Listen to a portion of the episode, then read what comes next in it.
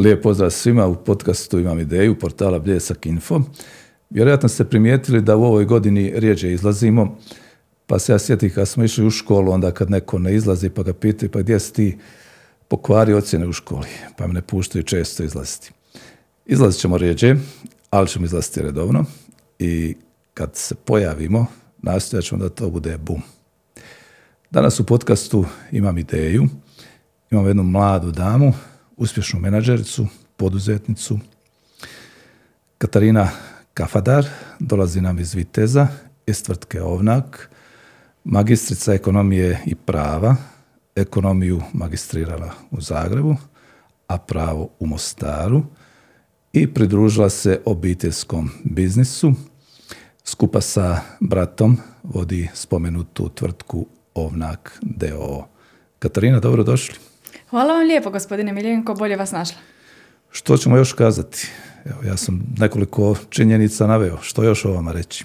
Pa evo, uh, mislim da ste vi prilično sve to lijepo rekli i ja bih se prije svega zahvalila vama svakako na pozivu. Meni je izuzetno zadovoljstvo da budem dio vašeg podcasta. Uh, ja sam se zapravo vratila 2016. godine u firmu i evo 2020. godine pridružio nam se i moj brat i mi danas zajedno radimo i vodimo obiteljsku tvrtku. Uh, tata je poprilično popriličan dio poslovanja prepustio nama i evo mislim nekako da je to uh, naše najveće zadovoljstvo kad vidimo koliko nam u konačnici i vjeruje.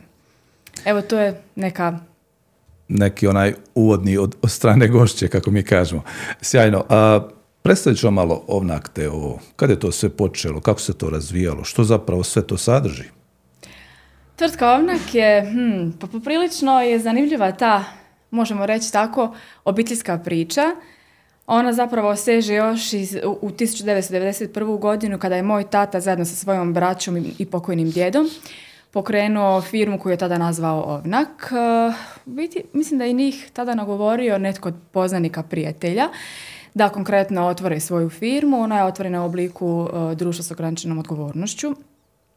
I Započelo se, tada se radilo, trgovalo se građevinskim materijalom, između ostalog se radilo i u uslužnim djelatnostima. A firma kako danas poznajemo, koncept e, zapravo započinje možda negdje 1994. godine kad se otvara u Vitezu trgovina mješovite robe. E, tada se zapravo trgovalo svime osim kozmetikom, a danas je naša, najveći dio naše djelatnosti upravo kozmetika. Što se dogodilo? Naime, nekad kada se kupovala roba od e, tadašnjih dobavljača, netko je sugerirao da počnemo raditi s kozmetikom i da zapravo se kupe neki kozmetički proizvodi. Iako na prvu to možda nije zvučalo kao ideja, u konačnici je to se zapravo prihvatilo i kupili su se neki kozmetički proizvodi, dezodoransi, farbe za kosu i tako dalje i evo, u jednom danu su se kompletno, kompletna zaliha rasprodala, tako da je nekako to odredilo budući smjer kretanja tvrtke. Postalo su stvari najprodavaniji proizvodi. I tada zapravo započinje primarno, nazovimo to tako, ulazak u kozmetiku. Jer mi žene kao žene nekako uvijek težimo uljepšavanju, bez obzira na okolnosti ratne u, u, tadašnjoj situaciji i slučaju, a ne mogu reći, moj otac i, i njegova braća i pokojni djed nisu možda nužno razmišljali u kojem će smjeru krenuti, nego su primarno željeli prehraniti svoje obitelji i, i nekako dosta toga je spontano krenulo, ali oni su bili odlučni u tome što žele i na kraju nekako ono što je najvažnije, usudili su se. Da, ali da ne preskočimo i ovo pitanje. Obično ljudi kod nas kad nazivaju firmu, onda daju nešto onako fancy, pa ono komerc još dodaju ovnak. Po čemu je dobilo ime? Firma Ovnak dobila je ime po rodnom mjestu moje obitelji, mjestu Ovnak koje je negdje na tromeđi između, zapravo između Travnika i Zenice i ovnak je ujedno i biljka koja se jako koristi u kozmetičkoj industriji. Pa tako da evo ta dva elementa se provlače, između ostalog e, i sama ta biljka ovnak se provlači i kroz logotip. Pa kad vidite ono O s onim crticama zapravo to simbolizira latice biljke ovnak. Sjajno. I evo, uspjelo se doći do ovoga što ste danas. A što ste zapravo danas? Koliko pa vas? Evo, Danas, dakle, kao što sam rekla, započelo se na taj način, a 2003. godine se započinje stvaranjem i vlastite maloprodaje. CM Cosmetic Marketi koja je koju je zapravo ona je prvobitno proizišla iz Ovnaka, međutim danas funkcionira u potpunosti kao odvojena pravna osoba koja ima svoje strukture i koja e, na principu, odnosno suradnja Ovnaka i CM-a funkcionira na principu kupac-dobavljač. A evo, možemo s ponosom reći da je tvrtka CM e, ime, odnosno brand koji danas prepoznaju sve žene, vjerujem, u Bosni i Hercegovini, ko, a vjerujem i svaki muž a u svakom slučaju broji 80 poslovnica i funkcionira kao što sam rekla u potpunosti kao odvojena pravna osoba.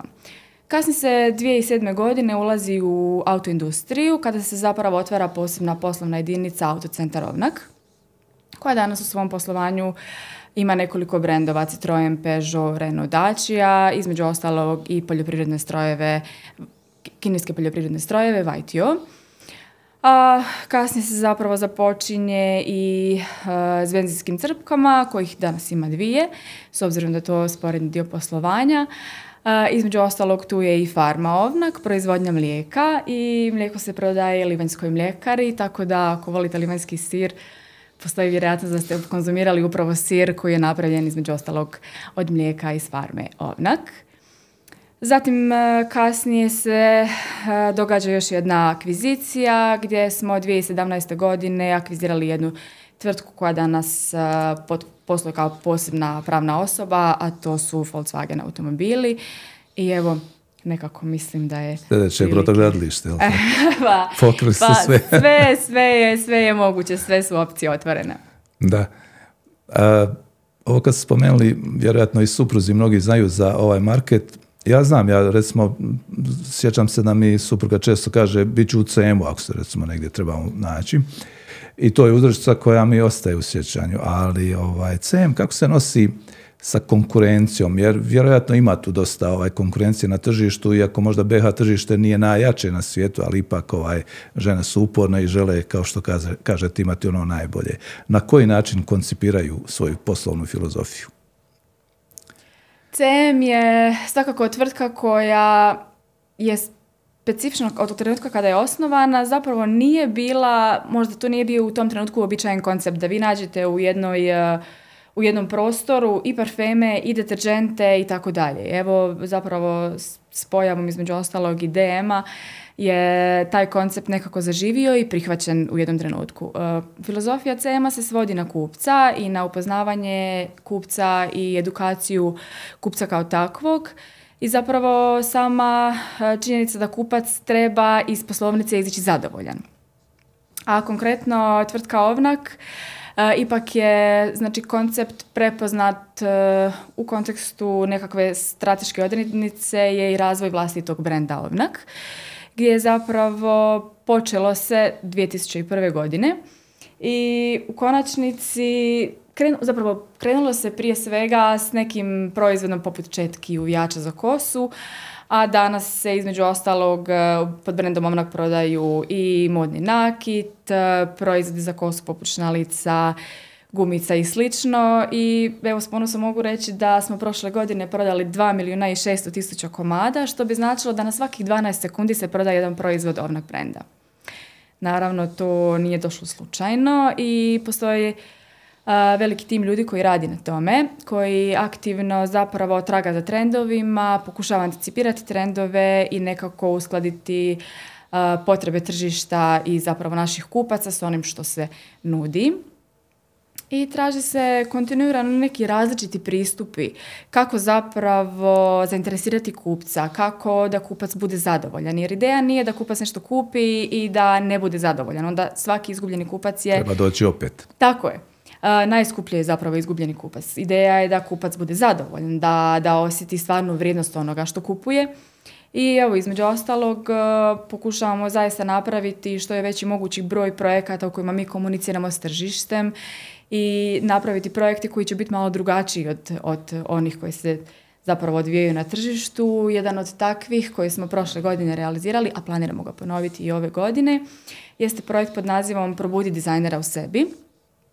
U okviru ovog projekta A, svi naši kupci, odnosno svi oni koji imaju talent za bilo kakav vid umjetnosti, crtanja, dizajniranja i slično, imaju priliku prijaviti vlastite radove za, odnosno kreirati vlastitu kolekciju nakita koju smo mi evo prošle godine prvi put realizirali, pri čemu su kupci dakle dizajnirali, odnosno do tada neafirmirani dizajneri dizajnirali kolekcije i odabrali smo četiri najbolje, njih financijski nagradili, a između ostalog te kolekcije proizveli i lansirali e, i danas se zapravo, odnosno do sada su već rasprodani, ali evo mogle su se naći u CM-u.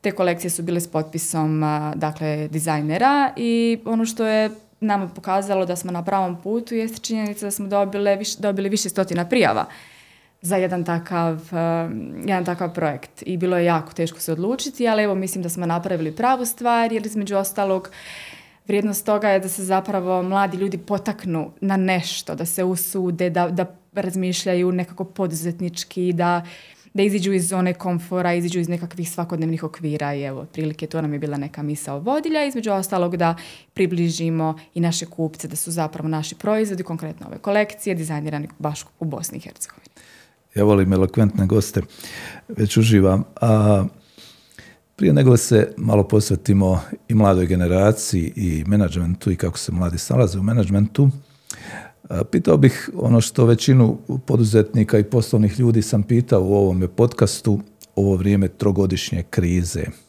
Znači prvo smo imali pandemiju, pa je onda došlo ovo sa ratom u Europi, odnosno u Ukrajini, pa se pojavila inflacija, pa su razno razni energenti poskupili naglo i neočekivano. Kako se zapravo vaša grupacija, odnosno tvrtka Ovnak, nosila sa svim tim? Pa moram priznati da svi smo bili u nekom, pa nekoj vrsti šoka, ja vjerujem da je to dobar izraz i da smo se svi u jednom trenutku zapitali zapravo što se događa. Sjećam se onog izraza, ključ, e, ključna su sljedeća dva tjedna, taj izraz ključna su sljedeća dva tjedna se mislim ponavljao nekoliko mjeseci. Evo, sjećam se u jednom trenutku dok mi je brat e, studirao u Bordeauxu, a on je bio na magisteriju tada, uh, razmišljala sam kada će proći, budući da je bio odsječen od svega. Nekako mi smo ono govorili, evo dva tjedna i to će proći. Međutim, to je situacija koja je potrajala, svi već znamo koliko. Tako da je to bio jedan prvobitni šok svima nama i zapitali smo se zapravo što sada, u kojem smjeru, ali je činjenica da se posao mora nastaviti. Bilo je jako teško trgovati u uvjetima u kojima su lanci snabljevanja bili poprilično poremećeni. Gdje je prijevoz poskupio višestruko, ako gledamo daleki istok, čak deset puta više što su enormni skokovi, ali ono što svakako svaka kriza, svaki izazov ujedno je i prilika. Mi smo se odlučili pokušati još i bolje, ići u određenim novim smjerovima, jer u tom trenutku kada su se nosile maske, žene su smanjile kupovinu ruževa, pudera i tako dalje, a to je veliki dio zapravo onih proizvoda koje mi prodajemo. Pa smo se morali okrenuti između ostalom sredstvima za dezinfekciju, Čak je specifična situacija da, s obzirom da između ostalog prodajemo i, i rukavice za kućnu i medicinsku uporabu, uh, godišnja zaliha, znači zaliha koju mi prodajemo kroz godinu dana, mi smo je prodali u sedam dana. Znači, nešto što smo u tom trenutku, tada su rukavice tamo nama došle, nekako to je bio kraj trećeg po četvrtog, četvrtog mjeseca, to je prilike bilo kao neko suho zlato. Iako smo ih mogli prodati tri puta skuplje ili više, mi smo se odlučili jednostavno da ne dižemo cijene, jer nekako smo smatrali da to ne bi bilo u redu i odlučili smo se na to. Nije nam u tom trenutku toliko bio bitan profit, bitno nam je bilo da opstanemo na tržištu, veliki dio tih rukavica smo i donirali zdravstvenim ustanovama i evo, nekako tada smo započeli, odlučili smo krenuti malo u, u, smjeru ljekarni s kojima evo danas već uspješno poslujemo i taj dio poslovanja se se više povećava. Tako da evo to je nekako okvirno kako smo mi zapravo Uh, mogu reći izišli jači iz tih situacija da smo se u konačnici svi mi unutar firme još i, i malo bolje povezali.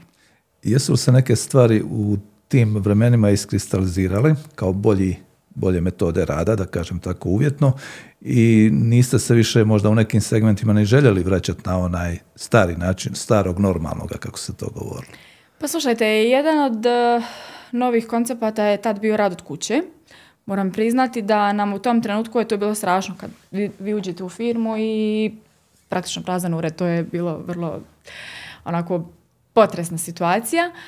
A, I to je, vjerujem, da dobar dio firmi će u nekom trenutku možda u potpunosti čak prijeći na to. To je nekako koncept u kojem smo mi nismo pronašli i smatramo da je ta upravo nekakva naša zajednička komunikacija jedan od osnovnih izvora između ostalog i konkurentnosti i boljeg razvoja poslovanja jer upravo dobra komunikacija i dobra povezanost vodi i boljim rezultatima.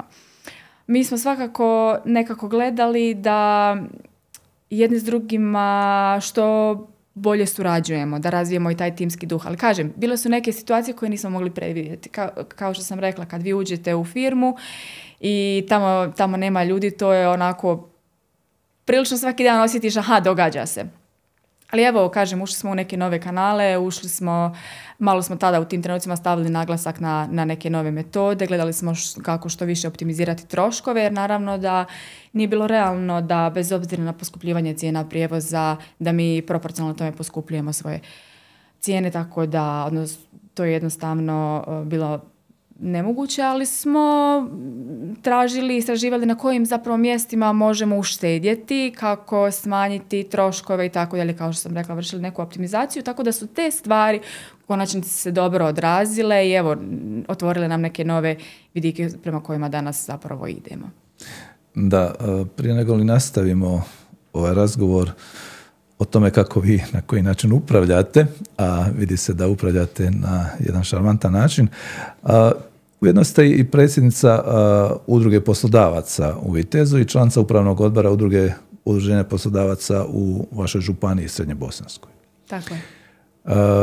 što je tu važno istaknuti? Što zapravo rade te udruge? Koga okupljaju? Mm. Pa evo, to mi je zaista jako, jako draga mogu tako reći, tema, s obzirom da sam evo 2022. godine, kao što ste rekli, postala predsjednica i mogu reći da sam izuzetno zahvalna svojim e, kolegama, e, gospodarstvenicima koji su mi dali tu priliku, s obzirom da, su, da je veliki dio njih zapravo i prva generacija, da su uspjeli i postigli puno toga, da su prepoznali neku moju želju za radom i trudom i da su mi dali svoje povjerenje i to je nešto što na čemu sam neizmjerno zahvalna jer vjerujem da je to jedna dobra prilika. Ideja je da kroz udrugu poslodavaca okupljamo dakle gospodarstvenike, ali jako bitno da to pokušamo e, okrenuti u smjeru da se druga generacija lagano priključuje u tu udrugu poslodavaca, ali i mladi poduzetnici koji pokreću različite vrste poslovanja bez obzira na veličinu firme ili vrstu djelatnosti i tako dalje. Udruga poslodavaca Vitez primarno ima za cilj zastupanje interesa gospodarstvenika i nastupanje prema institucijama, prema vlastima u kontekstu stvaranja boljeg gospodarskog i poslovnog okruženja, u kontekstu nekih određenih zakonskih izmjena, stvaranja boljih uvjeta za rad i tako dalje. I nama iz udruge poslodavaca Vitez je u cilju da zapravo privučemo i neke dodatne domaće ili strane investicije uvite, s obzirom da je to logistički gledano i geografski u jako dobroj poziciji, ima dobru prometnu povezanost e, sa svim manjim ili većim centrima u Bosni i Hercegovini. A Vitez je nešto što se još naziva i gospodarsko čudo, e, s obzirom na poslovni centar koji se počeo razvijati evo 96. godine i danas zapravo zapošljava nekih 6000 ljudi prilike za 2021. godinu uh, prihod je iznosio, znači govorim za tvrtke unutar poslovnog centra Vitez, odnosno udruge gospodarstvenika Vitez, znači uh, prihod je iznosio milijardu i 80 milijuna, a dobit nekih 77 milijuna. Kad se to uzme u zapravo, kad, ako gledamo kao udio u županiji, uh, zanimljivo je da, na primjer, Vitez ako gledamo prema broju stanovnika, čini 10% stanovništva u županiji, a broj zaposlenika je nekih 20%.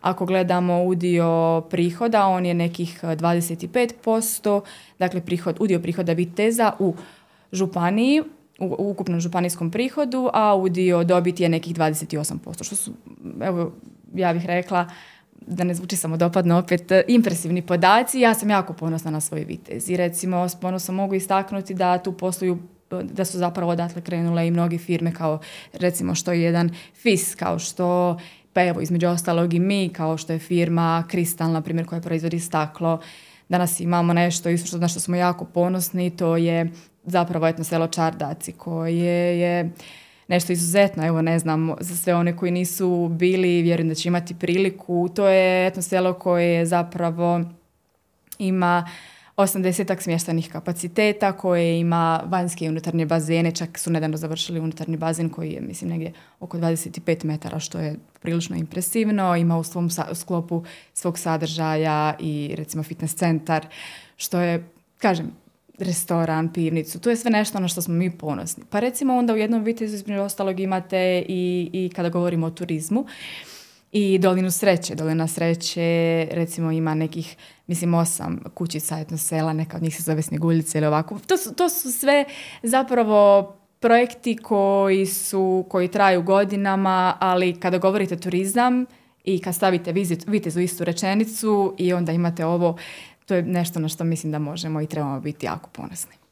Da, Vitez je godinama u tom kontinuitetu stvarno prepoznat uz još neka mjesta, naravno u Bosni i Hercegovini, kao jedno od mjesta koji su nositelji razvoja i novih trendova i s te strane i trebate naravno biti ponosni, ovaj, drugčije i ne ide ako čovjek nije ovaj, ponosan i zadovoljan okolinom u kojoj živi, onda sve teže ide. Nekoliko puta evo spominjemo prvu i drugu generaciju, dakle one utemeljitelje, osnivače, ljude koji su nešto pokrenuli, i onda dođe u jednom trenutku da nova generacija, odnosno nasljednici, moraju odlučiti mogu li to preuzeti, mogu li se s tim nositi. Koja je bila prva misao kad ste se opredijelili da uđete u obiteljski biznis? Jao, pa znate kako?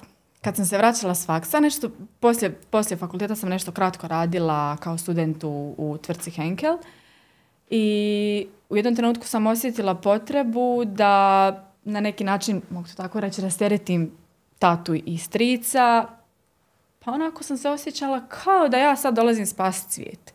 Znate kako studenti dođu, prilično ono, pa mogu reći nadobudni onako. Idemo, sad ćemo mi sve promijeniti, mi ćemo sad napraviti neke promjene i onda shvatite da zapravo prije, prije bilo kakve promjene trebate započeti s učenjem, trebate započeti s upoznavanjem ljudi, procesa i da bilo kakvoj promjeni predstoji upoznavanje upravo tih procesa. Tako da evo, onako e, mogla bih reći da ono što sam ja svakako morala poprilično trenirati to je strpljenje jer sam došla u jednom trenutku i ja bih sada kao i svaki mladi čovjek puno toga promijenila, ali svaka promjena zahtjeva vrijeme.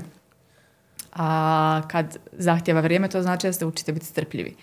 Tako da evo ja bih mogla reći da je to meni nešto bilo onako s čim sam počela i danas kad gledam sebe tada, poprilično sam toga, rekla bih, nadogradila i nekako počela bolje razumjeti ljude i, i graditi odnose. Shvatila sam važnost zapravo tog timskog rada, važnost razumijevanja ljudi i tako dalje. To je... Da, to je uvijek važno. Uh, jer iz toga iziđe onda ono zadovoljstvo i taj motiv da se, da se unapređe i ide dalje. Ali recimo za one mlade ljude, vaše generacije ili nešto mlađe ili nešto starije, a, koji možda ovo gledaju, slušaju, mhm. razmišljaju, ovo bi bilo izazovno, ovo bi bilo uzbudljivo, možda da i ja probam, bez obzira su li nasljednici ili eventualno žele mhm. pokrenuti vlastiti posao. Što je važno kod upravljanja, kod menadžmenta, odnosno općenito vođenja biznisa, da on bude onako stabilan i uspješan? Pa slušajte, kada govorimo o nekakvoj tranziciji između generacija, odnosno generacijama koje preuzimaju upravljanje poslovanjem, svakako bih rekla da je prvo, evo kad me pitate, prvo što bih savjetovala, odnosno prvo što bih istaknula je da shvate da svijet i firma nisu postale u trenutka njihovog dolaska u firmu. Znači, sve je postalo i prije njih, sustav je razrađen prije njih i bitno je da oni prije svega uspiju razumjeti te procese, naučiti zapravo što su neke prednosti poslovanja, što su zapravo izvori konkurentnosti i da kad prepoznaju to, kad zaista duboko uđu u procese, da tek tada se odlučuju za neke promjene, uvođene tih promjena. Savjetovala bih svakako da između ostalog, odnosno ne između ostalog, to je možda i najvažnije, da grad odnose sa zaposlenicima, jer e, postoje vrlo, vrlo specifične situacije za one koji dolaze kada vi dođete tamo, a ljudi tu rade već možda više godina nego što vi u tom trenutku imate. Tako da je to onako malo zahtjevno i ono što je ključ jeste da nađete zajednički način komunikacije s tim ljudima, da vas oni prihvate. Tako da bih rekla da se u tim situacijama prolaze neke faze. Možda se na početku dokazujete, ne znam, roditeljima. Kasnije se dokazujete zaposlenicima, da ste vi neko ko želi raditi, da ste vi neko ko želi doprinijeti, da ste vi netko tko, tko nekako nastoji proširiti vidike i unijeti neke promjene za bolje. I kada zapravo izgradite odnose s tim zaposlenicima i uključite ih u promjene, tad dolaze rezultati. Evo, to je jedna od stvari. Za sve one koji se odlučuju pokrenuti vlastiti posao, ha, možda zapravo bih savjetovala da jednostavno se usude. Da je vrijeme da kad odluče da krenu, da, da svakako potrebno napraviti neko istraživanje tržišta, vidjeti u kojem smjeru ići i kako. Ali svi mi imamo ideje. Ideja se provlači kroz svako poslovanje, ali realizacija je ono što nas izdvaja. Dakle, ako smo spremni na, na puno toga, puno odricanja, ako smo spremni na zalaganje, trud, jednostavno to da se usudimo, tek tada možemo očekivati rezultate. I ono što svakako mladim ljudima je, vjerujem, dosta teško se naučiti donositi odluke, jer svaka odluka nosi i posljedicu, dakle to je odgovornost. Kako donositi odluke, kako znati kada presjeći, u kojem smjeru ići. Znači nekad donijeti odluku znači i pogriješiti, ali i to je sasvim normalno. Treba nekad znati i sebi oprostiti, ali evo, nekako pokušati da odluke koje donosimo budu usmjerene prema tome da zapravo idemo prema poboljšanju poslovanja, a ne da su one vođene nekim vlastitim interesima ili nekim egoističnim razmišljanjima i slično. Da. I kad se osoba priprema za bavljenje menadžmentom, kako pristupiti obrazovanju i zapravo na što bi trebalo kasnije obratiti pozornost s obzirom na znanja i vještine koji su tu potrebni? Pa slušajte, sad sve ovisi što zapravo netko želi i kako se vidi u budućnosti. Svi mi, pa ja sam nekad mislila dok sam bila dijete, dok sam bila osnovna škola, ne znam li se vi sjećate, bila je serija Ellie McBeal, nekako ovako se zvala, bila je to jedna odvjetnica, ja sam uvijek mislila da ću biti odvjetnica, meni je to bilo, to je bila negdje moja želja. Ali na kraju kad sam, kako sam završala kroz srednju školu, samo u trenutku mislila da se bavi politikom. Tako su to sve faze. Znači, mladi ljudi prolaze različite faze. Uh, I onda sam shvatila da zapravo se vidim u svemu u ekonomiji, u taj, taj slijed događanja, to nešto što napravimo, pa onda iz toga proiziđe nešto drugo, koliko je zapravo sve to međusobno povezivo i tako dalje. I ja sam se odlučila konkretno i za ekonomiju, ali postojao je jedan dio mene, između ostalog, koji je shvatio da i za poslovanje je bitno poznavanje i prava, zakona i tako dalje, pa sam se na kraju odlučila za oboje. A kada se bira, zapravo bitno je gledati što su naši afiniteti, znači prema čemu težimo, ali opet isto tako treba zadržati jednu dozu realnosti e, i gledati što je to što tržište rada zahtjeva i što je to što zapravo nakon završenog obrazovanja da čime ćemo se, možemo li se time baviti, možemo li mi, mi na kraju utržiti tu diplomu koju smo stekli i tako dalje. Tako da evo to su neke osnovne, dakle neki osnovni savjeti ako me pitate kako zapravo odabrati. Da, hvala. Ovo smo sada, ajmo kazati tako, malo više razmatrali unutar samoga kolektiva. Međutim, menadžer se svakodnevno susreće sa onim što je možda čak u nekim segmentima izazovnije, a to su opće okolnosti u kojima se posluje mhm. u Bosni i Hercegovini, komplicirano, mnogi kažu. A evo znam iz osobnog iskustva, ovaj, kod nekih projekata, sa kakvim se sve izazovima moramo i dalje nositi u Bosni i Hercegovini kada je u pitanju poslovanje? Pa to je vrlo jedno, pa ja bih rekla delikatno pitanje.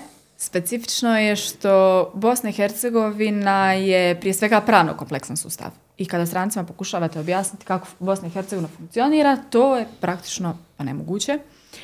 Što nije ni čudo s obzirom da dosta ljudi koji živi u Bosni i Hercegovini, bez obzira na sve, i dalje ne razumije kako funkcionira, da mi imamo podjele od državne razine, entitetske, da to funkcionira, da su zakoni ne u nekom smjeru na državnoj razini, negdje na federalnoj i tako dalje. Imamo tu, dakle, poprilično jedan kompleksan sustav. I ono što je također nama zahtjevno, odnosno bitno nam je gledati kako zapravo približavati vlasti i javne institucije gospodarstvenicima u kontekstu stvaranja boljih uvjeta poslovanja, u kontekstu zapravo stvaranja dobrog poslovnog okruženja. I ono što je nama izuzetno velik problem jeste neusklađenost zakonodavstva Bosne i Hercegovine sa zakonodavstvom Europske unije. I ima tu popriličan broj nekih zakona koji su praksi jako teško primjenjivi. Jer ono što bi trebalo mislim jeste i trebalo bi biti bitno da oni koji zapravo kreiraju na bilo koji način zakonodavstvo Bosne i Hercegovine i utječu da budu svjesni kakve konkretno praktične posljedice neki zakon i njegova izmjena donosi. Ima nešto s čime se konkretno mi suočavamo, pa mada su većinom moram spomenuti te teme dosta često se ponavljaju u javnosti, ali evo recimo nešto s čime se mi suočavamo, što konkretno za nas znači financijski iznos od, od pola milijuna maraka, konkretno svake godine, to su rokovi uporabe. Naime, kad gledamo zakonodavstvo Europske unije, odnosno proizvode koje radimo, postoje određeni proizvodi koji zapravo ne bi trebali nominalno imati naveden rok uporabe, nego se primjenjuje zapravo mala oznaka koja kaže od trenutka otvaranja vrijedi, ne znam, 6 mjeseci, 12 mjeseci i tako dalje, a mi smo obvezni prema zakonu zaštiti potrošača u Bosni i Hercegovini stavljati rokove i onda kad nam ti rokovi isteknu, mi bacamo potpuno ispravne proizvode. Dakle, proizvodi koji su u potpunosti uh, ispravni prema zakonodavstvu Europske unije, nažalost, za, prema zakonodavstvu Bosne i Hercegovine nisu. I to je recimo nešto na što mi svake godine, moram reći, izdvajamo nekih 500.000 maraka, što je poprilično jedan veliki iznos. Tako da je recimo, navela sam samo primjer, mi bismo o tome mogli pričati do sutra, ali bitno je da... Ali treba ukazati. Treba ukazati. Možda bi trebalo početi raditi na tome da se to promijeni, jer niste samo vi pogođeni time, jel? Tako je, pogođeni su svi koji na bilo koji način posluju s proizvodima takve prirode i evo, e, pokrenuto je to, ja se nadam da će nekako u bliskoj budućnosti to biti riješeno. Ali evo nešto što je, mislim, neizostavna tema i za što su već čule i ptice na grani, to su ti slavni takozvani parafiskalni nameti kojih imamo višestruko više nego zemlje u okruženju koje nas značajno opterećuju i koje zapravo bi trebalo raditi na njihovom smanjenju. E, tako da niz je nekih e, aktivnosti koje bi se trebale poduzeti. I recimo, jako je bitno da osobe zaposlene u javnom sektoru razumiju da ne trebaju biti, možemo to tako reći, svrha sami sebi, nego da zapravo trebaju biti servis građanstvu i gospodarstvu, da zapravo trebaju biti tu da nam olakšaju poslovanje, odnosno građanima da dođu lakše do nekih usluga i tako dalje, a ne da su svrha samima sebi. Tako da je potrebno nekako eh, ključna promjena razmišljanja i, i, i da mi gledamo u smjeru poboljšanja poslovanja i stvaranja preduvjeta što, za što bolje poboljšanje. Jer recimo velike tvrtke se vrlo teško odlučuju za, za poslovanja u Bosni i Hercegovini, između ostalog zbog upravo tog nekakvog pravno kompleksnog sustava. Pa evo recimo kad spomenemo jedan Lidl koji koliko već dugo najavljuje, ali vjerujem da, mi, da im je izazov upravo u tome. Da. Pa ima tih priča koje počinju vremenom ličiti na onu uh, džeknu, onu slavnu, a kad će ne znamo, da. Nažalost to ovaj, moramo malo biti nekad ironični bilo bi poželjno to se ubrzati, naravno, sve te procedure. Ali evo, spomenuli ste parafiskalne namete, ima i ova druga priča oko doprinosa koji opterećuju, koji su previsoki, porezi, jel tako, onda porez na dobit, razno razni drugi ima li signala, razgovarate li s političarima, barem ovim koji su na, na zadnjim izborima izabrani? Hoće li biti tu promjena? Hoće li se malo rasteretiti realni sektor? Pa evo, očekuju se promjene, kontinuirano se provode, pa možemo to tako reći, kampanje, možda je prigodni naziv inicijative, da se to promijeni, da se zapravo smanji opterećenje na plaće i da onaj iznos stope umanjenja poreza i doprinosa da se zapravo bude proporcionalno tome povećanju e, neto plaće jer samim time bismo značajno dakle, rasteretili gospodarstvenika, istovremeno bi zapravo djelatnici dobivali veće plaće. Ono što se svakako, što bi bilo dobro i što se razmatra već neko vrijeme, evo prošle godine je to na jedan određeni način i uvedeno, zapravo mi se već dugo zalažemo za 13. 14. plaću koje ne bi bile zapravo oporezive porezima, odnosno na koji se ne bi plaćali porezi i doprinosi, što bi značilo da djelatnik znači, dobiva dodatni iznos na koji mi ne moramo plaćati porezi i doprinose.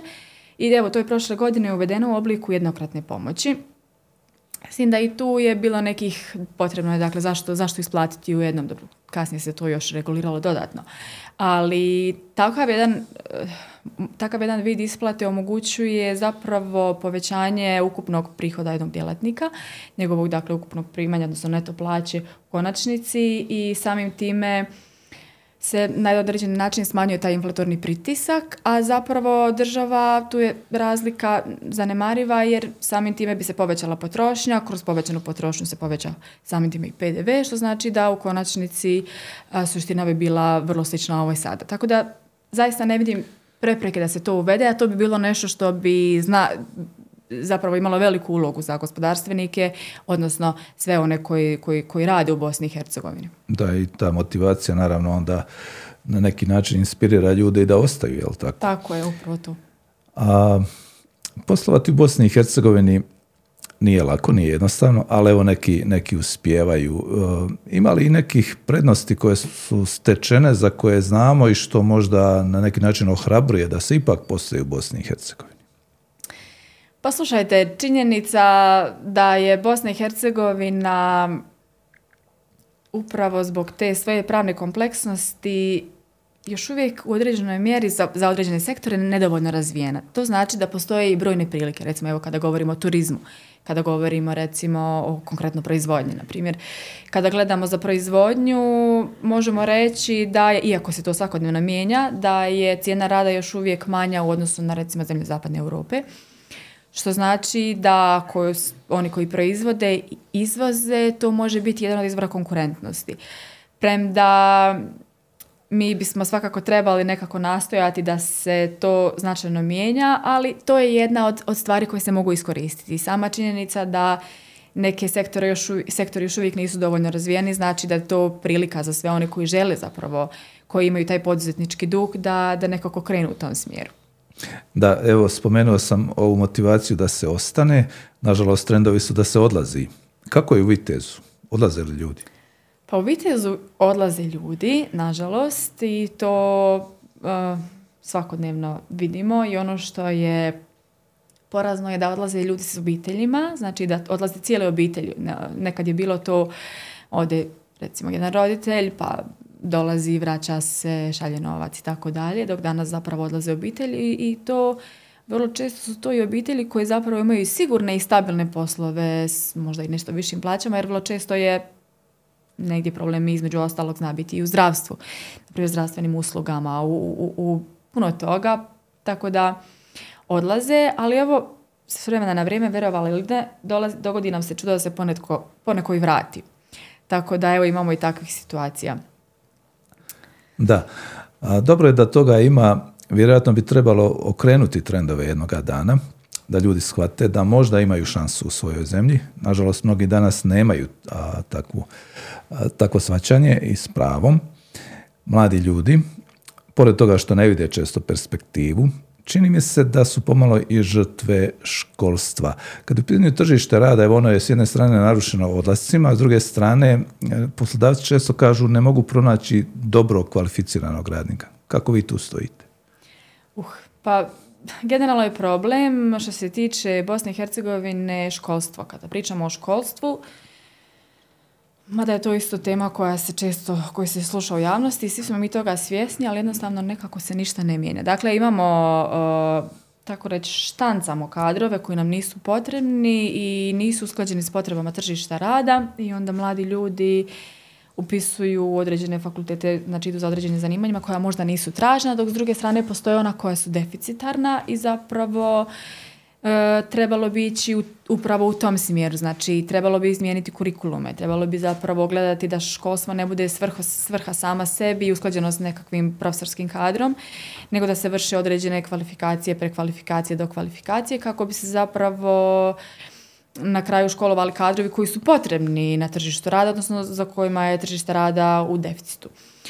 Tako da evo, to je nešto. Konkretno mi kada pravimo natječaj za posao, postoji jedna eh, cijeli niz procedura kako zapravo primamo ljude, ali ono što mi nekako naglašavamo u svom poslovanju i tome jeste da smo, bez obzira što je sustav sada već velik, obiteljska tvrtka i to je nekako utkano u naše poslovanje i zaista se trudimo da evo nekako moji roditelji uvijek kažu da je najvažnije biti čovjek i da prije svega toga budemo svjesni da trebamo sačuvati dostojanstvo svih drugih ljudi, odnositi, odnositi se s poštovanjem i tako dalje. I mislim da je taj koncept koji kontinuirano razvijamo i guramo nešto što između ostalog privlači, privlači zapravo potencijalne kandidate za posao. Mi kada Otvaramo natječaje, organiziramo niz različitih testiranja psiholoških i tako dalje, gdje zapravo utvrđujemo kakve sklonosti imaju kandidati, njihove znanja, vještine i tako dalje. I zapravo oni koji su najbolji na tim testiranjima dobivaju priliku i onda oni kroz eh, šest mjeseci do godinu dana kroz institut pripravništva se zapravo uče na organizacijsku kulturu, rotiraju se po različitim e, kategorijama, radnim mjestima i tako dalje. I cilj je da se svi međusobno upoznaju, da zapravo vide jesmo li mi firma za njih i između ostalog jesu li oni djelatnici za nas. Tako da evo to s time počinjemo, ali nekako nastojimo zaista da imamo jedan dobar povezan tim, da imamo nešto što, što to danas nekako, mada kada to izgovorim zvuči kao floskula, emocionalna inteligencija, dakle kako se mi obhodimo s drugima, jesmo li spremni pomoći uskočiti u nekom trenutku ili gledamo samo sebe. Nama je cilj nekako da imamo ljude koji su svjesni da, da je firma veća od njih samih, koji su svjesni da je tim bitniji od njih samih, a da istovremeno radeći u timu mogu se razvijati, mogu se nadograđivati i da je nekakva prednost i izvor učenja upravo i u dijeljenju znanja. Jer specifično znanje kada ga podijelimo s nekim, ono istovremeno se nekako i poveća. Tako da, evo, to su neke osnovne stvari. Nama je bitno da zadržimo ljude koje imamo. Postoji niz e, benefita koje razrađujemo kontinuirano e, kada je firma u pitanju i poslovanje i naši djelatnici. Često se kod nas govori o tome kako mladi ljudi koji idu u škole, recimo čak i u strukovne, da ne kažemo one škole kao gimnazije i kasnije kroz studiranje, nemaju dovoljno prilike za praktičnu obuku, odnosno za praksu. A, to se ne mijenja, čini mi se, godinama. jeste li vi kao, kao grupacija, kao tvrtka tu nešto radili? Jeste li spremni primati, odnosno primate li mlade ljude na praksu dok, dok se školuju?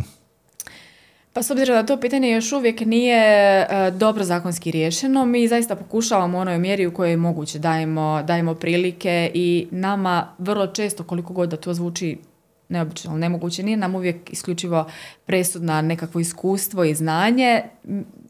Bitnije nam je da vidimo da je osoba spremna se uklopiti u, u okruženje, bitnije nam je da ima tu neku određenu emocionalnu inteligenciju. Naravno da ne možete vi na osnovu nekoliko testiranja i razgovora zaključiti sad da osoba će zaista dobro funkcionirati u timu. Za to je potrebno vrijeme, potrebno da vidimo da se nađu u različitim situacijama. Ali mislim da je definitivno sam taj rad e, najbolja mogućnost zapravo za učenjem. Dakle, kroz fakultet mi dobivamo osnovne teoretske osnove, ali tek kad se one primjenjuju na praksi zapravo se najbolje uči. I u suštini, vi kada završite školovanje, vrlo često mladi ljudi se smatraju da su završili s učenjem, ali to je zapravo tek početak novog učenja, tako je ulaznica, ali samo se, znači sve ostaje isto. Poanta je da ima, da postoji to cijelo životno učenje, a samo se koncept učenja mijenja.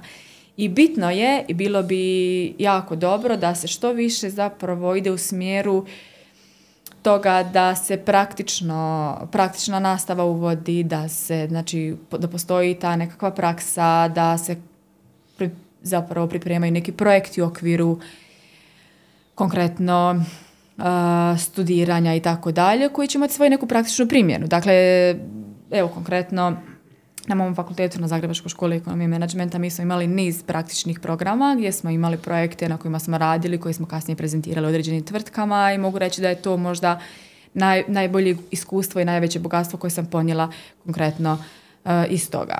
Dobro, pravo sam pisala poslije toga, već sam bila u poslu, tako da je tu bio i potpuno drugačiji pristup, mogla sam malo neke stvari razumjeti praktično, ali vi kada dođete kao student, nešto naučite, završi ispit. Da. Tu prilike. Katarina, predlažem da privodimo razgovor krajima, da bismo mogli pričati dugo. Krenulo nas, kako kažu, ali da ne pretjeramo. Međutim, prije nego vas upitamo o planovima i novim vizijama, Malo me još zanima što se tiče vas osobno u slobodnom vremenu. Znam tenis da je jel, vrlo omiljen kod vas, skijanje. Što inače volite, što radite kad ste slobodni? Uh, pa ja sam vam osoba koja je od malih nogu poprilično onako imala energije i nekako meni su sportovi, odnosno generalno sport mi je jako važan jer mi je to, pa možemo reći kao jedna antistres terapija. I kad god gledam, mislim uvijek kroz osnovnu i kroz srednju školu, evo imala sam mogućnosti, moji roditelji su me podupirali da, da budem aktivna što se sporta tiče i mogu reći da, da je svakako to nešto što bih preporučila svakom jer se kroz to razvijaju različiti aspekti i, i razvija se taj neki natjecateljski duh. Konkretno, evo ja sam sada zadnjih nekih 4-5 godina aktivno igram tenis. Između ostalog, e, možda malo neočekivano i boksam. Tako da evo to je isto jedna od, e, jedna od stvari koje zapravo, evo smijete se, niste očekivali, dobro tako malo teretana i evo, dosta, dosta zapravo tih aktivnosti, tako da svakako bi preporučila svakome, nevezano, nevezano tome kojim se poslom bavi, da, da bude sportski aktivan jer kroz to dobivamo energiju, malo se onako opuštamo, malo misli stavimo sa strane i evo, meni je to meni je to neizostavan dio života. Da, e, reagirao sam naravno, smijao se ovaj, sa simpatijama moram reći jer pogledao sam u kolege koji nas snimaju, tamo imamo jednog kolegu, jednu kolegicu, tako da svima nam je to bilo simpatično ovo za boks, ali naravno i ova poruka da je sport jako važan za, za zdravlje, ali i za mentalno, ne samo fizičko, jel tako? I dobro, onda za sami kraj, e, kakvi su dalji planovi, vizije, što očekujemo još i od vas, i od vaše kompanije prije svega? Pa evo, svakako nama je u cilju da znači, održimo postojeće poslovanje i normalno dovedemo ga na još bolje i veće razine. Jer evo, nekako kad roditelj ti da određenu slobodu, kad ti da svoje povjerenje, mislim da je to najveće bogatstvo. A kad vidiš da je ponosan na tebe, da je zadovoljan kojim smjerom ideš i kad vidiš da je sretan zbog toga, to je, znam konkretno mom bratu i meni, najveći taj driver nazovimo. I evo, moj brat eh, Valentin i ja poprilično, hvala Bogu, jako dobro surađujemo, u nekim stvarima smo različiti pa se dobro nadopunjavamo i evo ja ne bi mogla zamisliti konkretno eh, sve ovo bez njega. A ono što planiramo jeste širiti se i na druga tržišta, konkretno kada je Ovnak u pitanju već eh, Ovnak brand i izvozimo na okolne zemlje, ali cilj nam je tu zapravo ići i više i bolje zapravo povećati taj izvoz. Može se konkretno širiti na tržište Republike Hrvatske. To je nešto što je evo, svakako nama stoji kao ideja, dodatno pojačati i razvijati kanal ljekarni, distribuciju u tom kanalu i tako da evo to su sve neke, neke prilike. Pa između ostalog evo danas je aktualna i ta solarna energija, tako dalje, dakle možda nešto i u tom smjeru. Ima puno, puno tržišnih prilika, ali isto tako istovremeno to znači jednu zamku jer nam je bitno da energiju fokusiramo i usmjerimo, da ne radimo paralelno, dobro to je poruka meni samoj, nemoj Katarina raditi deset stvari odjednom. A, bez obzira što Poslušali Katarina kad joj to kažete? u većini ne. Ali evo, trudim se zaista, jako je bitno znati u što usmjeriti energiju, jer nekad neke stvari možda nam crpe energiju, a taj dio koji ulažemo, da uložimo u neki drugi, dobili bismo više. Evo, to je nekako prilike. Hvala lijepo. Želimo naravno da se planovi ispune, ne samo spomenuti, nego i sve ostale vizije i ideje. Hvala za gostovanje, puno sreće i do nekog sljedećega susreta. Hvala lijepo još jednom. Hvala vama još jednom. Gledate, odnosno na kraju smo još jednog izdanja. Podcast Imam ideju, portala Bljesak Info. Naša gošća bila je Katarina Kafadar, direktorica tvrtke Ovnak iz Viteza. Vama hvala što nas pratite, pratite nas i dalje, pretplatite se i gledajte da nas gledate.